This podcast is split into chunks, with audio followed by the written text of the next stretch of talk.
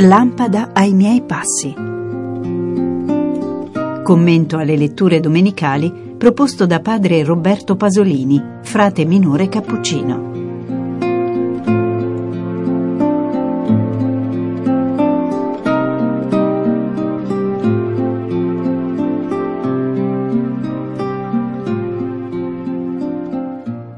Il Signore vi dia pace, carissimi ascoltatori di Radio Vaticana.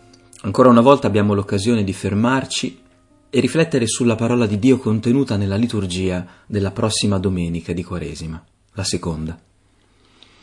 Dopo i primi giorni nel cammino quaresimale, la liturgia ci aiuta a mettere a fuoco la meta del viaggio, il motivo per cui vale la pena provare ancora una volta a restare saldi nel Signore, intensificando la nostra vita spirituale con la preghiera, il digiuno e la carità fraterna. Il motivo sta tutto in quelle parole che Pietro esclama sul monte della trasfigurazione, quando per un attimo l'umanità di Gesù diventa luminosa e lascia trasparire il mistero della divinità presente nella sua persona. Maestro, esclama Pietro, è bello per noi essere qui.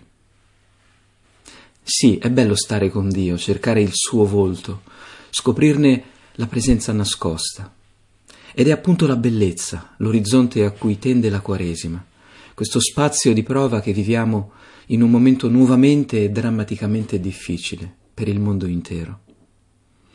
E quanto abbiamo bisogno di rimettere davanti agli occhi proprio il bello, in questi giorni quando l'orrore della guerra sfila sui nostri schermi e scuote le nostre coscienze. Il Vangelo racconta quel giorno in cui il Signore Gesù decide di salire su un monte per dedicarsi a una preghiera più raccolta e intensa. Lo fa insieme ad alcuni discepoli particolarmente cari, Pietro, Giovanni e Giacomo. La trasfigurazione di Gesù sembra essere il frutto di una preghiera che può essere fatta soltanto in alto e in disparte. Questo è per noi un grande richiamo oggi. Così immersi nel rumore, nella frenesia del nostro tempo, da pensare di non avere modo di dedicarci alla preghiera. Forse di tanto in tanto dovremmo invece anche noi imparare a pregare in silenzio e in solitudine. Certo, fare silenzio e appartarsi non è facile. Anzitutto perché siamo così abituati a pensare, a ragionare, a cercare di analizzare e capire che ci siamo dimenticati quanto sia importante stare davanti alle cose solo contemplandole, nell'attesa che il loro significato profondo si manifesti, venga alla luce.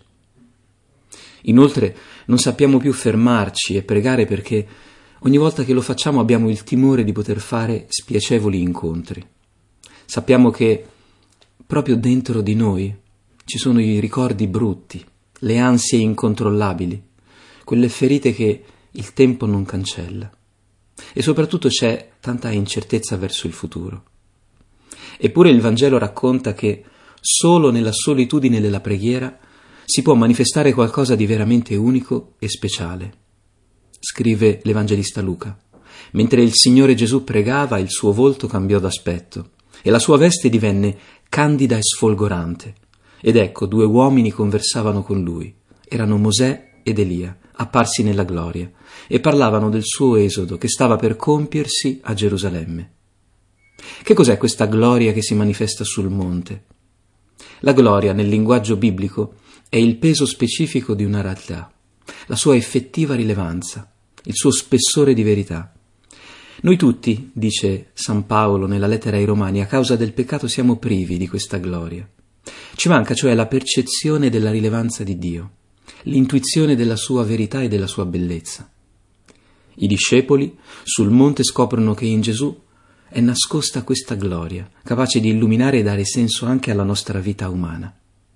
Per questo, come dice il Padre dalla nube del cielo, non resta che una cosa sola da fare. Questi è il figlio mio, l'eletto. Ascoltatelo.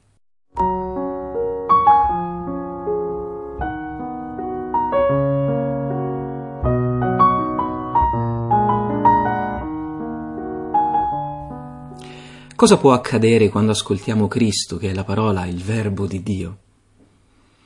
Può succedere che riscopriamo lentamente qual è il destino verso cui la nostra vita è in cammino. È questa la scoperta che un giorno ha fatto Abramo, il nostro padre nella fede. La prima lettura ci ricorda quando Dio lo ha condotto così fuori da sé da fargli credere di poter possedere non solo un pezzo di terra in cui abitare, ma persino una discendenza grande e luminosa come le stelle del cielo. Abramo, già avanti con gli anni, è incredulo, ma prova a fidarsi. Stipula un patto con l'Altissimo offrendo gli animali che vengono uccisi e stesi a terra, divisi in due parti. Il racconto biblico dice che serve un'attesa prima di scoprire come Dio gradisce l'offerta di Abramo. Mentre il sole stava per tramontare, un torpore cadde su Abram, ed ecco terrore e grande oscurità lo assalirono. Quando tramontato il sole si era fatto buio fitto, ecco un braciere fumante e una fiaccola ardente passare in mezzo agli animali divisi.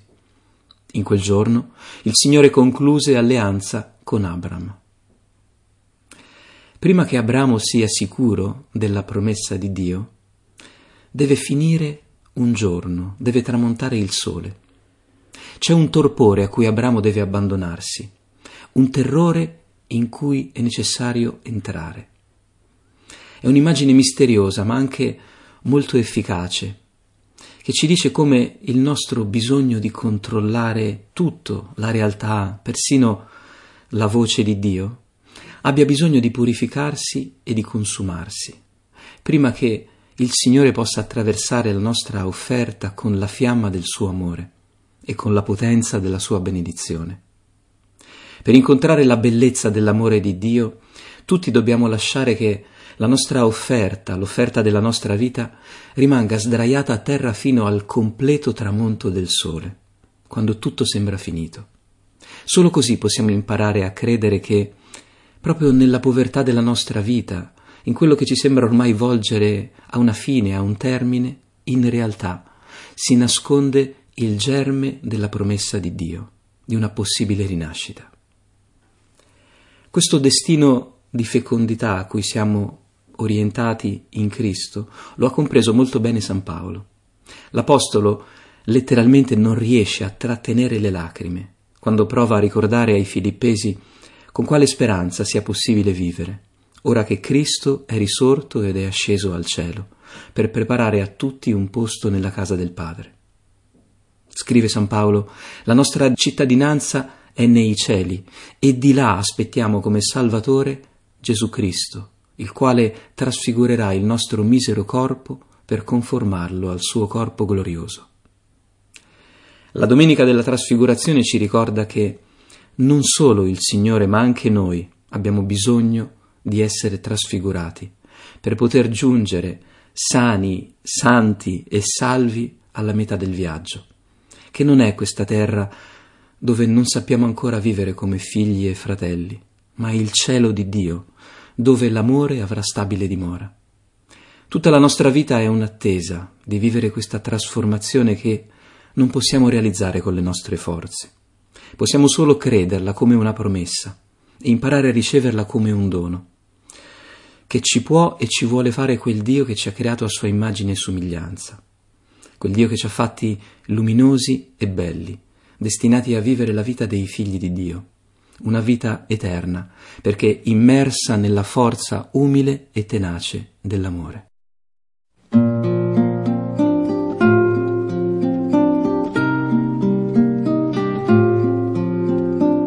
Lampada ai miei passi Commento alle letture domenicali proposto da padre Roberto Pasolini, frate minore cappuccino. Realizzazione di Monia Parente.